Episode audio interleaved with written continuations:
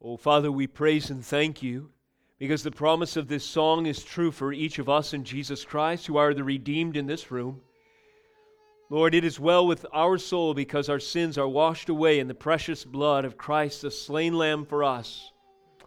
God become man, dwelt among us, was crucified, buried, and raised, was ascended, and ever rules and lives right now, making intercession for us at the right hand of the Father. And in his holy name we trust it is well with our soul. Because we have one who perfectly represents us to the Father, having satisfied the necessary conditions for our salvation, sacrificed the perfect, sinless, spotless sacrifice himself for our eternal redemption. It is well with our soul. And now, as we stir our faith through the means that your word and your spirit supplies and these songs that we have sung, we look forward to the day, Lord, that all history and your people are marching forth unto the day of total, complete redemption, Lord, where this world is transformed into the image and intent that you are directing it to according your, to your decree and holy will. This fills our hearts with praise, expectation, anticipation, faith, and joy. Therefore, it is well with our soul. As we turn our attention now to your holy word, I pray that you would impress upon us the realities of the gospel and the realities that are future promises realized through the gospel, that we might be encouraged and strengthened and emboldened and equipped for the duty and the joy of glorifying you as we walk out our life of faith with works to follow, which you have done to transform our souls. In Jesus' name we pray. Amen. Praise God. What a glorious opportunity we have to open up the scriptures together. I'd encourage you to do so in the Psalter with me by turning to Psalm 75. Psalm 75 will be our text today, 10 verses that give proper thanksgiving, if you will. That will be the title of today's message Proper Thanksgiving. Perhaps a subtitle could be Thanksgiving according to Asaph, the inspired psalmist who wrote these words.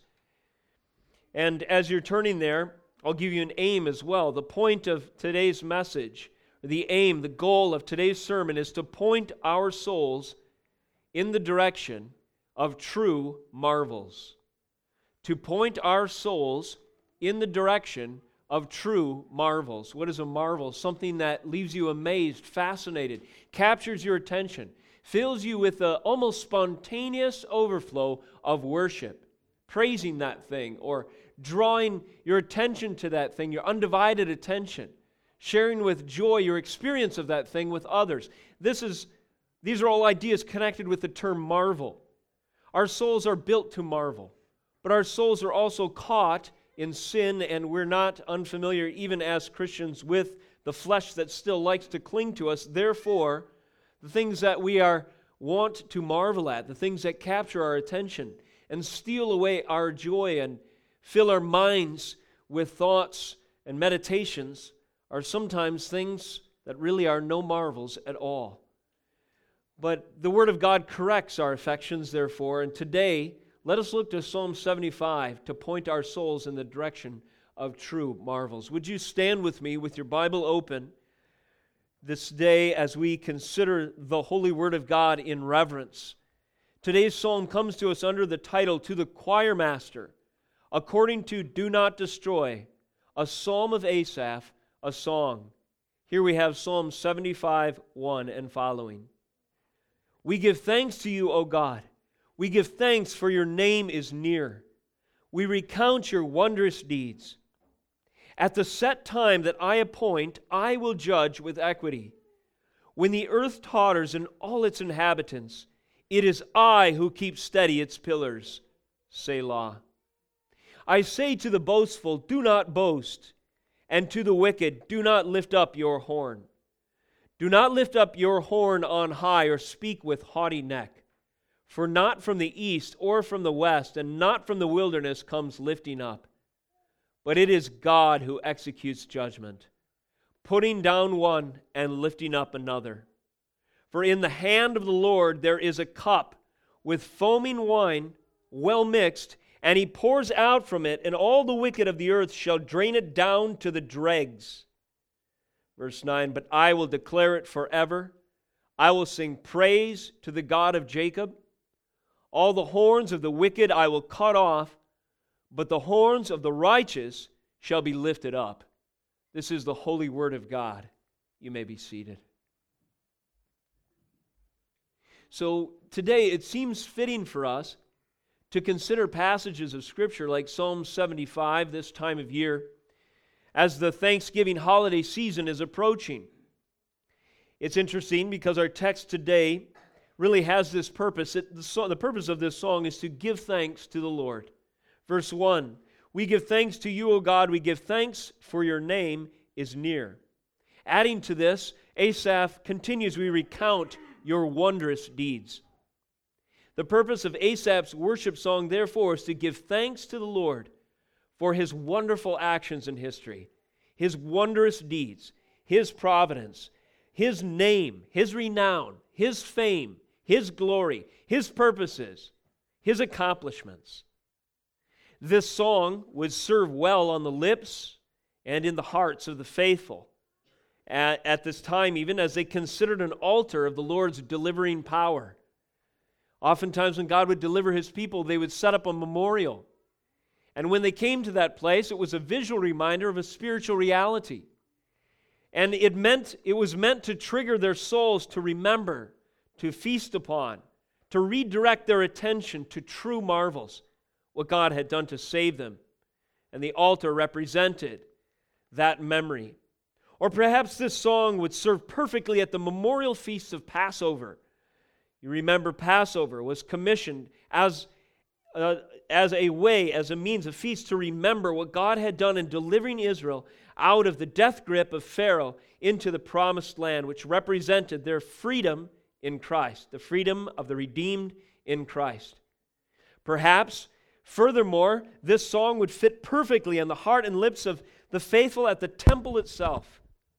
The temple, again, as you recall, were typological reminders of the nearness of God's name and his wondrous deeds of salvation were there as part of the worship to capture the attention of those who realized the significance of the Ark of the Covenant, the table of showbread, the law laid up in the holy place, the candlestick, the altar of incense, the beautiful curtains, and all that was there that spoke of God's glory.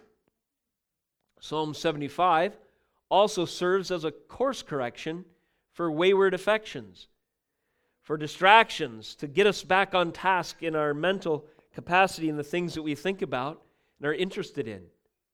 It is, after all, it seems to me axiomatic. It's like a true state, it's just a, a truism that we would be most thankful for those things that we long for the most and are most motivated to pursue.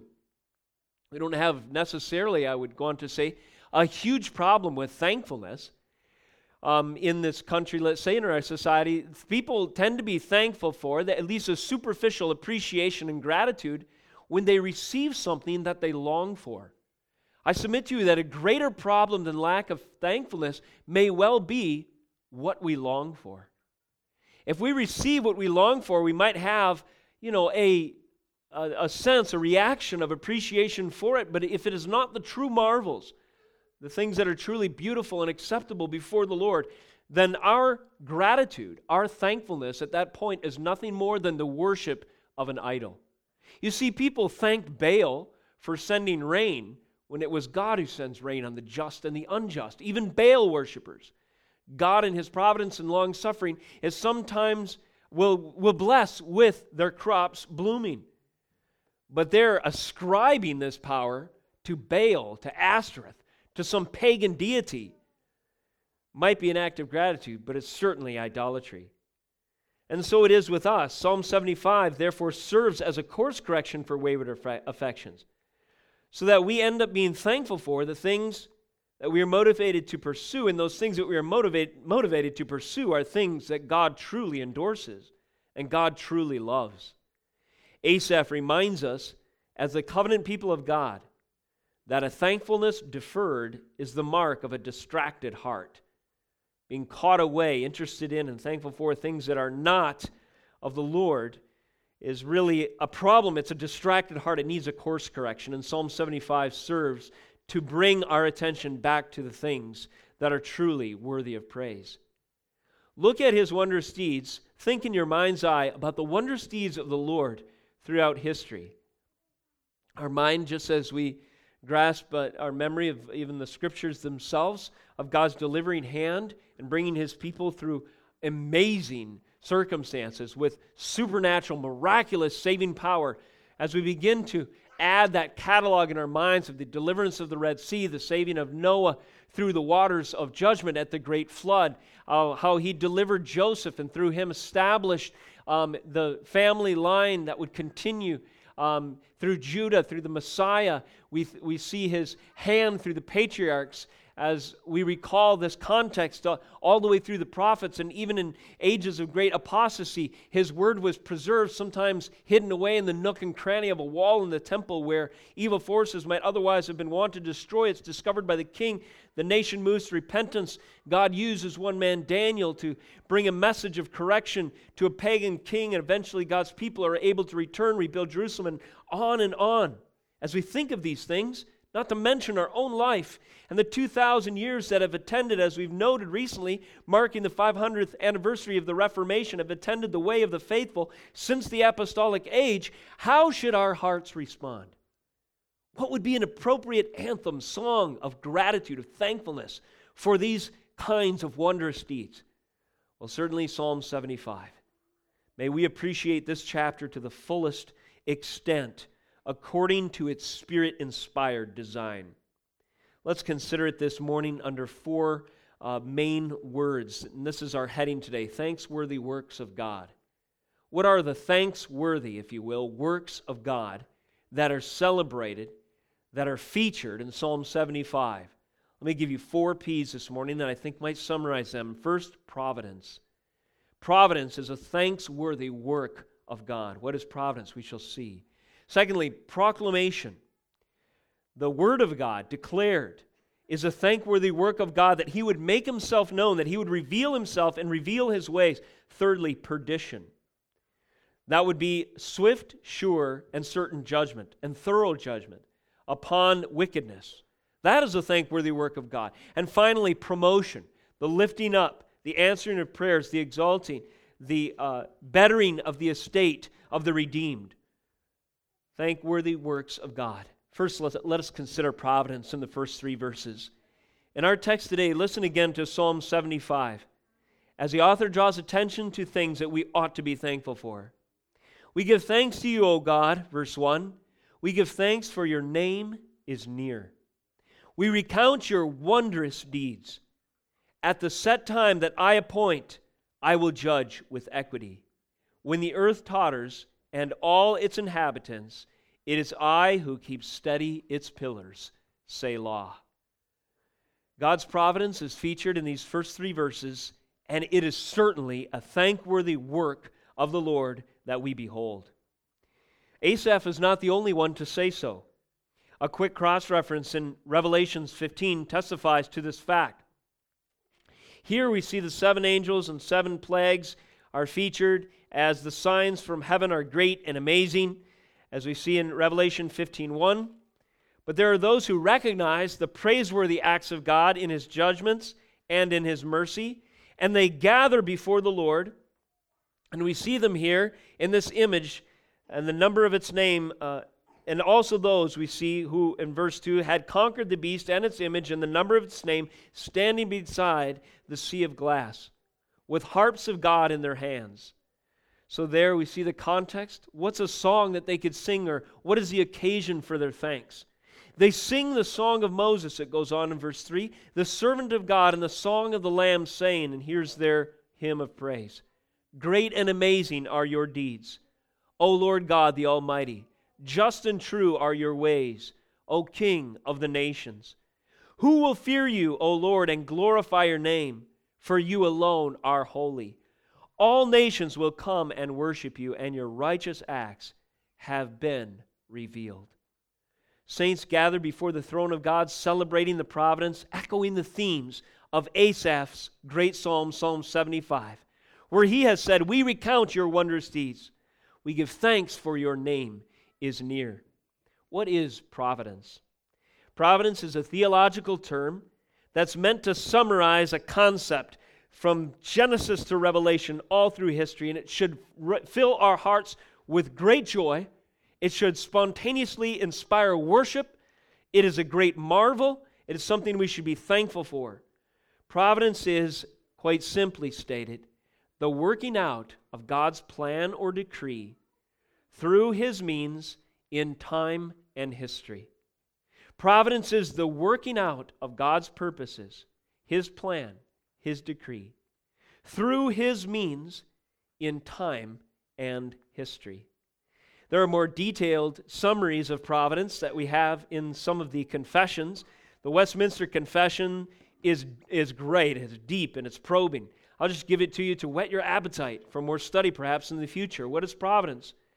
Well, the confession associates providence with these kinds of thoughts, and these are all just collated from Scripture. God, the great creator of all things, doth uphold, direct oppose, and govern all creatures, actions, and things, from the greatest even to the least, by his most wise and holy providence, according to his infallible foreknowledge and the free and immutable counsel of his own will, to the praise of the glory of his wisdom, power, justice, goodness, and mercy.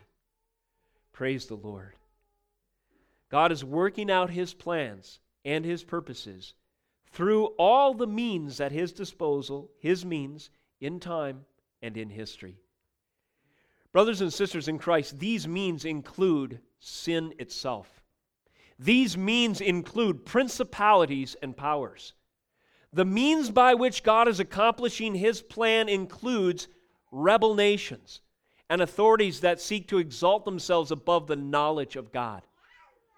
God's means include even our own sin, our own wickedness. That which drove us to Calvary was the reality of our own depravity. And when we confessed our sin, we placed faith in a God who is merciful and just in that he grants us forgiveness on the payment of his son's blood. We confessed faith in a God who is rich in grace and gives us what is undeserving in Christ our Lord. But how were the plans of God moved forward in history to show himself to be gracious, merciful, just, long suffering, kind, and holy? Yes, even through the means of our own sin. This is providence. This is a marvel worthy of our thanks. This is a marvel worthy of praise. When I use that word marvel, I'm just curious. Outside the context of this message, if you're just in casual conversation, what's the first thing that you think of? First thing I think of, and even though I'm not a comic book fan, is a brand name, Marvel. There are comics that extol things that are, uh, you know, uh, what would be the right word? Spectacular displays of fantasy where humans achieve great feats. To the point where in Marvel comics and superhero movies that have become more and more popular in our day, it's almost as if they exalt, well, in fact, it is, as it's as if they exalt man, certain individuals, to the quality and the position in some aspects of their character and their abilities to a godlike state. And what is this? It's merely a counterfeit. We don't worship a man god. The Greeks did of old, the pagan Romans worshiped man gods. We worship man gods today in our sin and in our wicked society. Humans vested with very skilled abilities, experts that we place our trust in, or groups and collectives and bodies and governments that can ensure peace and prosperity for the future. Man gods. The true marvel is the God man. Only one. Only one vested with both the attributes of a human and the attributes of God, and this is Christ Himself. The only one who could bridge the gap. The true marvel. So think of that when we use this term. Uh, Psalm 75 points our souls in the direction of true marvels, not the cheap imitations, not the junk that we celebrate and are thankful for when the trailer of our favorite movie finally comes out and we have a little escapism where we feel uh, for a, a moment, we let ourselves imagine that our problems could be solved by a man God. Nothing like that. When we turn to the scriptures, it reorients our attention not to the foolish schemes of man, but to things that are truly worthy of our attention, like the providence of God. The Lord who upholds, disposes, directs, governs all creatures, actions, things, from the greatest to the least, according to the free counsel of his will, to the praise of his glory. This is what Asaph means when he says, We give thanks to you, O God. We give thanks for your name is near. We recount your wondrous deeds. He goes on to say, having focused on his name and his deeds, as we associate these with his providence, he says that they are near. And what this means is that in his experience and the experience of his people, they have personally come in direct contact with the fame, the power, the glories of God. They have tasted and seen that the Lord is good. When they tasted the Passover meal, they were remembering that they were the providential heirs of those who were rescued from slavery in Egypt, those of whom God called out with particular redemption, placed his seal upon, and gave them his gospel and his word and his call to be a nation that would one day be a light to the Gentiles. His name was near them because they were his people. His name was near in the temple worship. His name was near in the proclamation of his word. The name was near in their glorious lineage and history. And his name is near us. His name is near to us in the gospel of Jesus Christ, in the words that we have this day, in his preservation of, his, of our souls, in the miraculous resurrection from spiritual death that we have experienced in Jesus Christ. His name is near us. There is an appointed time that Asaph celebrates in verse 2. In God's providence, we can trust that He will judge at His appointed time with perfect equity. At the set time, verse 2, that I appoint, I will judge with equity. And you'll notice a shift in the pronoun from we, from the perspective of the worshipers now, to the first person from the perspective of God. The people worship the Lord because the Lord says, I appoint, I will judge with equity. At the set time that I appoint, I will do so. Hebrews 9:27 tells us that it is appointed to every man once to die, and after that comes the judgment. Uh, the scriptures teach us that we are looking forward to a judgment day where the balances of right and wrong will be perfectly leveled according to God's standards, and that what has been overlooked for a time, what has been allowed to continue in God's long suffering, will one day be set perfectly right on the day of reckoning. This is a thankworthy work of the Lord. The future justice of God, judgment day on the horizon, the fact that there is a day of reckoning for everyone. Now, we can only approach his throne confidently having been tra- having Christ's righteousness been cr- credited to our account. And we will endure that great day if we are in Christ and only if we are in Christ. But for those who seek to steal as great thieves and greatest crime of history, the glory of the Lord, there will be a day of reckoning. And this is a work of God for which we ought to praise Him. We should praise Him that He studies the pillars of the social order which rest upon faith in future and final and perfect justice. In other words, a people are content and secure and sane when they recognize that even though great evil exists in this world now, that God will one day set the balances right. And while we are too weak to bear this burden of justice, the shoulders of our God are firmly squared beneath the weight of the justice and the just demands that this wicked world places on his perfect knowledge. But being omnipotent, all powerful, and omniscient, all knowing, there is coming an appointed time where he will set everything right. And there will be nothing that escapes his holy attention. It will all be addressed. This is his work in history, in part, and we trust in the future perfectly. Thirdly, we see this concept of the pillars of the earth, how God steadies them in his providence. In verse 3, when the earth totters and all its inhabitants, it is I who keep steady its pillars. Think of the nuclear arson that developed countries boast. A lot of times it will we will marvel at the power that man has just a button away from self-destruction we might think. We look at like a hydrogen bomb and we imagine what it might look the devastating fallout if it hit a major city in the United States, what that destruction might look like. I've heard reports, I can't substantiate them firsthand, but during the time of the Cold War, people said that there was enough nuclear w- uh, weapons in store that in, in the great powers of the earth to destroy the populated areas of the world multiple times over. The population centers of the world could have been incinerated a number of times.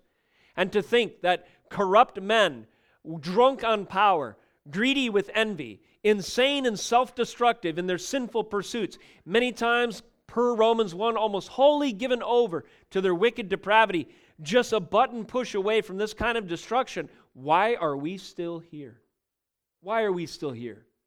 When there's a Kim Jong un, when there was a Soviet Union, when there's America for that matter. It's not as if we are immune to corruption. Why are we still here? Why are, not, why are we not incinerated in a poof of nuclear smoke? It's because when the earth totters and all its inhabitants, it is God who steadies its pillars. There is a restraining hand on the tyrant so that he does not push one more button than God has sovereignly intended that would bring destruction on his neighbor.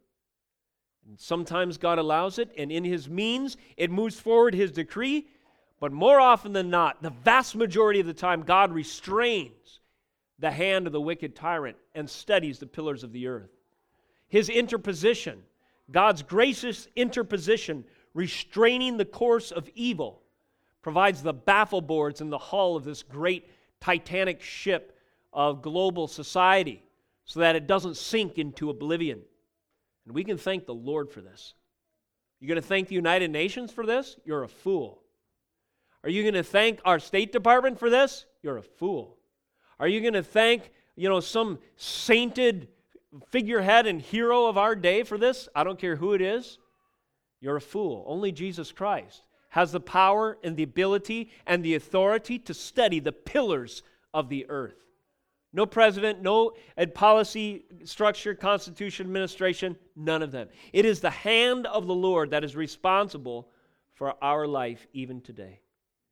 We were watching a special on geology this week, and they were showing different areas of the world that they could only assume large amounts of water, unprecedented, cataclysmic, momentous floods.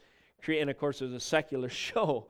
And uh, every time I heard something like that, like um, in one single cataclysmic event, an unimaginable vast uh, amount of water, something unprecedented in modern times.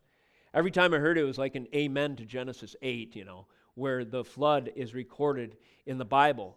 Now, they would not say so, but th- this, in fact, was the truth. The floods, waters of God's judgment, had threatened the earth, and it was, it, you talk about, it, it would pale, or it, it makes nuclear destruction look like child's play, the kind of destruction this earth has endured.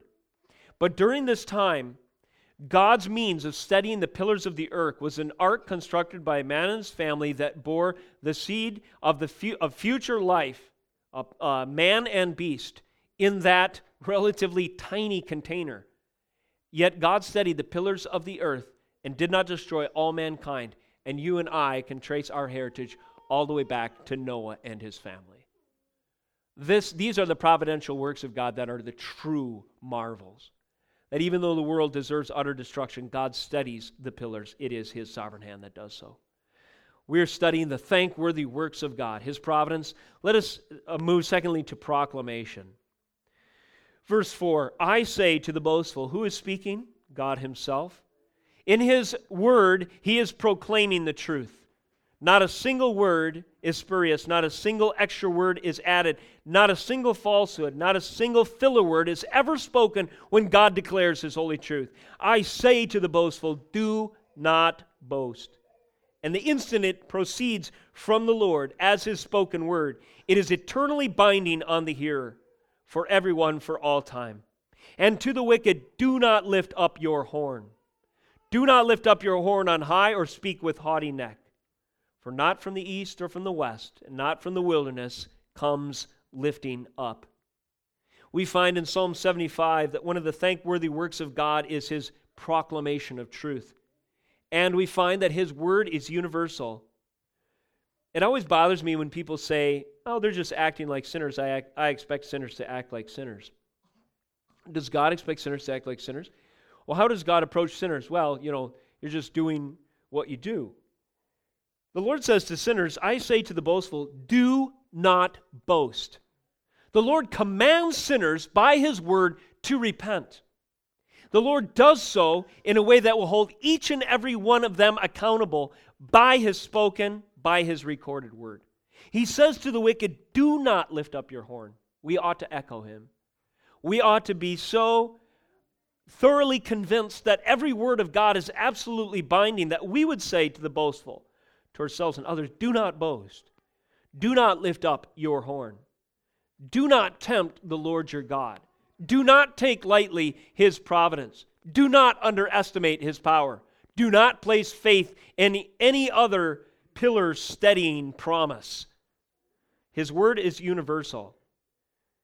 Scott Oliphint, a teacher of apologetics, is fond of saying that everyone is in a relationship with the Lord. Everyone, believer and unbeliever. What does he mean by this? Everyone is in a relationship with, with the Lord, uh, yet there are two categories. In the one category, we relate to Lord as our Savior, and the other category, we relate to the Lord as our judge. But there is no one that is outside of a relationship with the Lord. That is a covenant. There is an agreement that is either satisfied in Christ or it's broken in our sin, and the relationship will proceed according to the terms then of the covenant. The unbeliever needs to, needs to realize that he is in a relationship with the Lord as the condemned beneath the true and righteous, all powerful judge. And as we said before, there's coming a time, a set time, according to Psalm 75, where he will appoint, that is the Lord himself, and will judge with equity. Are you ready for this? Day, we can ask the unbeliever, do not boast, do not take it lightly, do not lift up your horn as if you could evade this eventuality. It will come. Throw yourselves at the mercy of a mighty, powerful judge and find in him salvation for your souls in his Son, Jesus Christ. There is a metaphor that is used here that might be strange to us, but it's more common in Scripture. Do not lift up your horn. What, is that, what does horn mean? Do not lift up your horn on high or speak with haughty neck. The idea of horn is uh, associated in Scripture with strength, honor, power, dominion, glory, fierceness. It's the means of strength. Saw a little video this week. Uh, my wife was watching little animal videos. You know, you get those little 30 second clips of a cat bouncing something around, and it's kind of funny. Well, there was this little scene from the savannah that I saw, and it was a Cape buffalo or a water buffalo or something a big ox with big horns, put it that way. And there was a lion, you know, a fearsome king of the jungle beast. We often think of the lion. Well, this buffalo reached down with his head. He happened to catch the back of that huge cat behind his hind legs or something like that with his horn and just a little flick of his neck. And that cat was end over end doing 360s, 15 feet in the air, and then landed. And I thought, horn versus lion, who's going to win this battle? It was uh, it was easy to see that the strength and dominion of this cow, if his horn was used in that way, could defend him against the strongest of beasts. And this is a picture of the metaphor.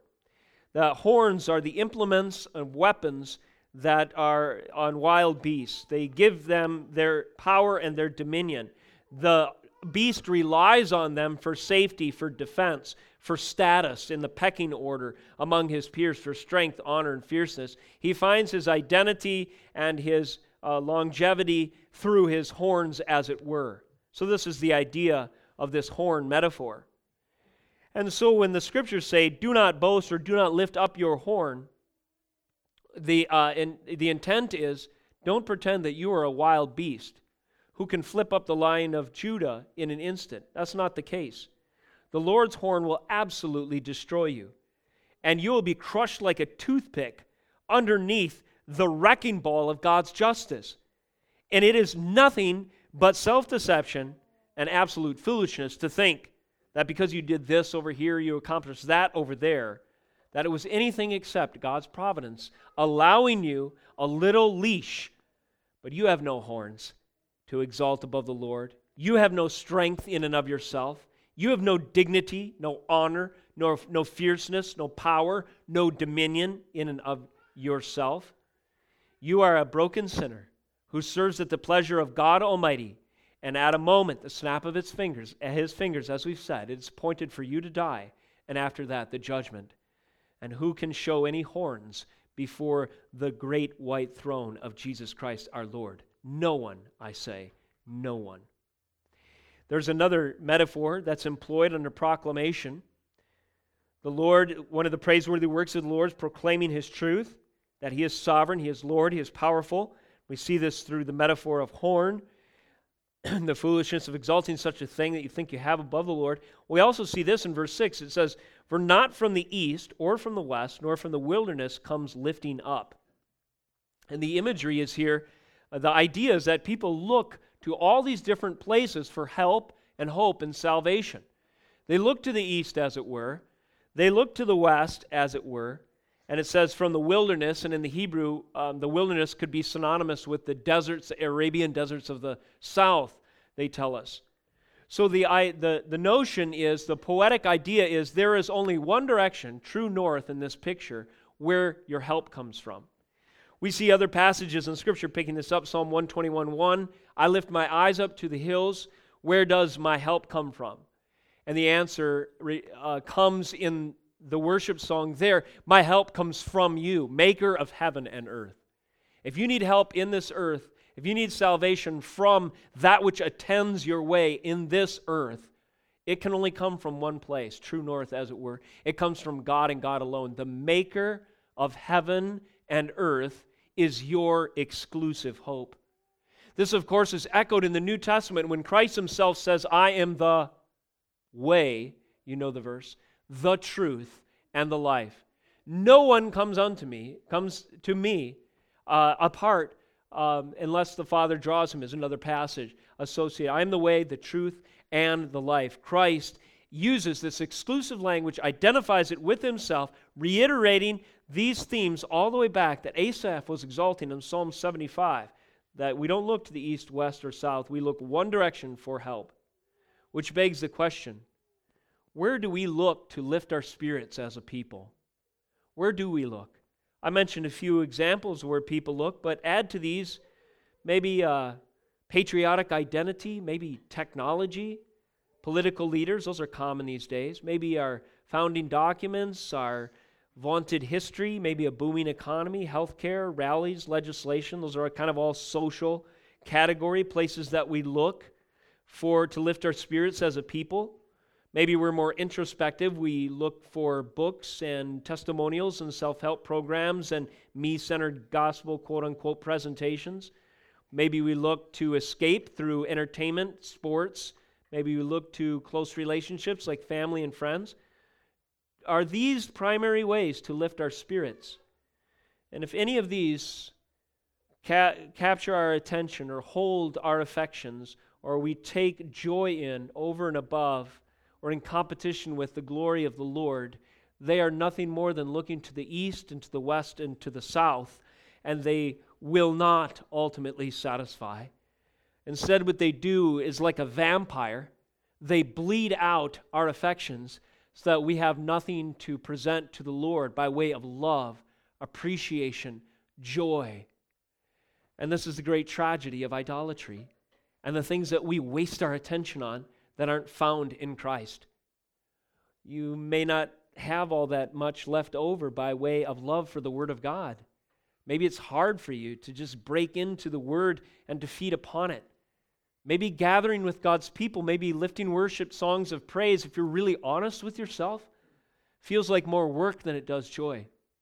It could be because you've wasted all your affections looking to the east and to the west and to the south and to the wilderness instead of preserving your heart and affections for the only way place true hope can be found Invest your joy, your assurance, your security, your love, your affections in the Lord. He is the only one that is thankworthy. He is the only one that is praiseworthy. Look to him. Thirdly, perdition. The works of the Lord that are worthy of our thanks include his judgments. Verse 7. But it is God who executes judgment, putting down one and lifting up another. For in the hand of the Lord there is a cup with foaming wine, well mixed. He pours out from it, and all the wicked of the earth shall drain it down to the dregs. We ought to thank the Lord that this is the reality of the future situation. We've touched upon it in part. But note here, with more detail, how the swift, severe, thorough, and certain judgments of the Lord are a source of thanksgiving for Asaph. He recognizes the true causal force the true power behind the rise and fall of empires, the true reality of circumstances behind what we see happening before us, and he knows it is the Lord. He knows that it is the Lord who's responsible for putting down one and lifting another up. I've referenced this, it, it's helpful by way of illustration, but recently, if you pay attention to the news at all, great, formidable, culture shaping, kind of like kings and people who are in positions of notoriety and authority people look up to are collapsing one by one by scandal right now. Um, I don't know if I can find it for you, but I was reading some godless rag, some magazine, and it was talking about how swift in some of these circumstances the quote unquote day of reckoning has come for leaders in Hollywood. Uh, here it is. This is speaking of Weinstein, the recently disgraced uh, Hollywood mogul. Weinstein's Old Testament style reckoning, this is in Variety magazine, I happen to find this quote. Weinstein's Old Testament style reckoning has been delivered with digital era speed and fury, which is likely to cause more problems for harassers who have yet to be exposed. Close quote. I, I've never read anything like that. Like I say, in a secular, God hating, media outlet, Old Testament style reckoning? Oh, truer words have seldom been spoken, especially by an outlet like that. What this author is inadvertently recognizing is it is the Lord who executes judgment. Reason he uses Old Testament style is because he, he recognizes how swift and decisive it was. And he's not the only one, and this is in our time.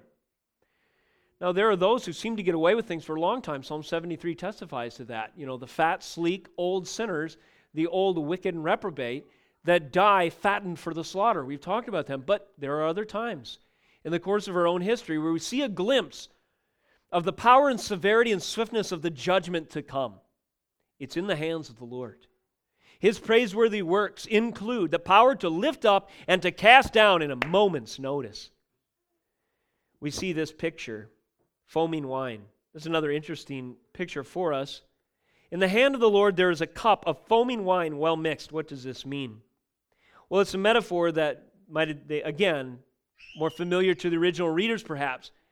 But the idea of foaming wine is that wine is active, has active ingredients in and of itself. There is a, a chemical reaction, if you will, in its fermentation process, as I understand it, that's taking place when it is in process. And Another phrase you could associate with foaming wine is the boiling blood of grapes. It's the idea of an intense and potent and deadly caustic substance.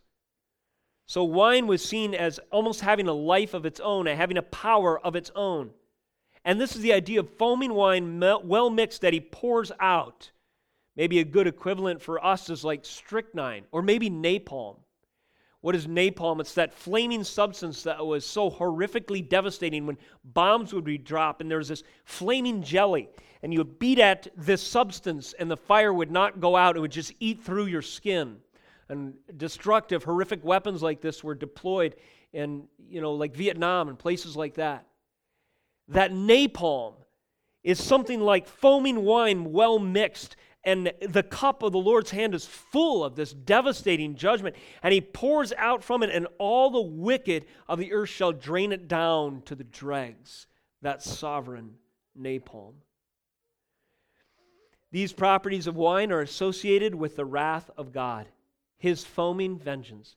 The day when he finally determines he will glorify himself in demonstrating his justice by slaughtering, destroying his enemies, every one that has not bowed the knee to his lordship. This raises the question how can Asaph be sure that that cup is not hanging over his head? How can Asaph be sure that this foaming wine, well mixed, this flaming napalm of God's wrath, is not just seconds from falling upon him?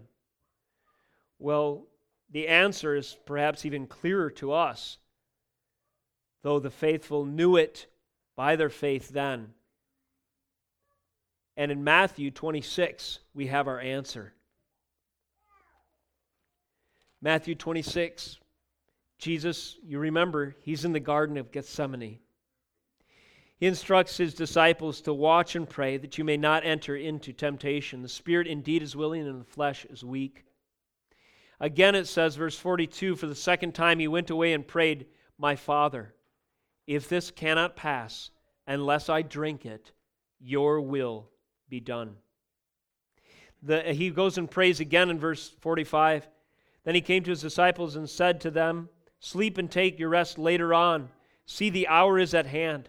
The Son of Man is betrayed into the hands of sinners. Rise, let us be going. My betrayer is at hand. He prays in verse 38 My soul is very sorrowful, even to death. Remain here, he tells his disciples. Watch with me. Going a little further, verse 39 My Father, if it be possible, let this cup pass from me. Nevertheless, not as I will, but as you will. To which cup does Christ refer when he prays, if there be any alternate way to secure the redemption of his people, that he might be freed from it? I see it as the same cup in Psalm 75, brothers and sisters. The foaming wine, well mixed, the flaming napalm of God's wrath. He pours it out on all the wicked of the earth, that is, those who do not trust that Christ drank the cup of God's wrath for them. How is Asaph? How are we? Our, can, how can we be assured that that cup does not hang over our head? If we trust that Christ drank the cup of God's wrath, wrath to the dregs for us. That is the only way that the otherwise wicked of the earth will escape draining it down to the dregs themselves. In that situation is no less than hell eternal. The perdition, the judgments of God, borne on Christ's back and promised to those who do not repent, are praiseworthy works of God. Finally, this morning, let us consider promotion, the lifting up, the exalting, as it were. In the New Testament, it says that God's plans for us are such that we rule and reign with Christ. That God not only washes away our sins, but He is glorifying us, He's sanctifying us unto glory. And when we are glorified, we will join as vice vicegerents, co rulers, alongside Jesus Christ.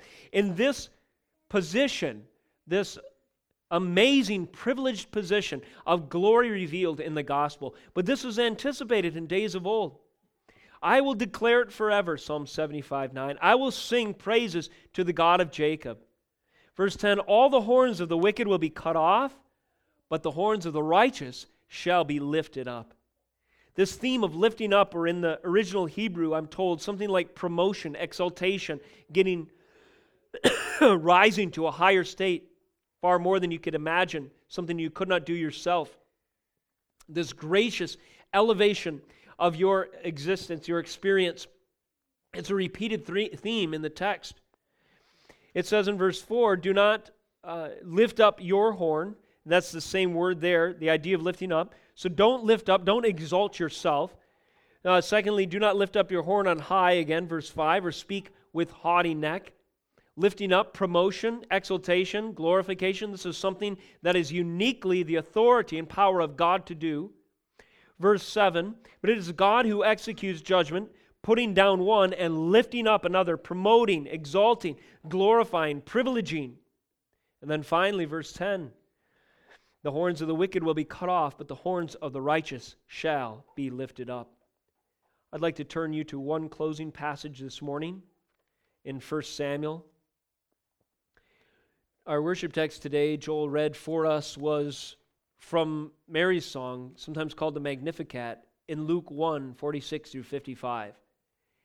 And the praiseworthy works of God that she celebrates upon the knowledge that she will bear the Son of God, that she will be party in this way to the incarnation, causes her to overflow with spontaneous songs of praise, song of praise that picks up the themes of Psalm 75.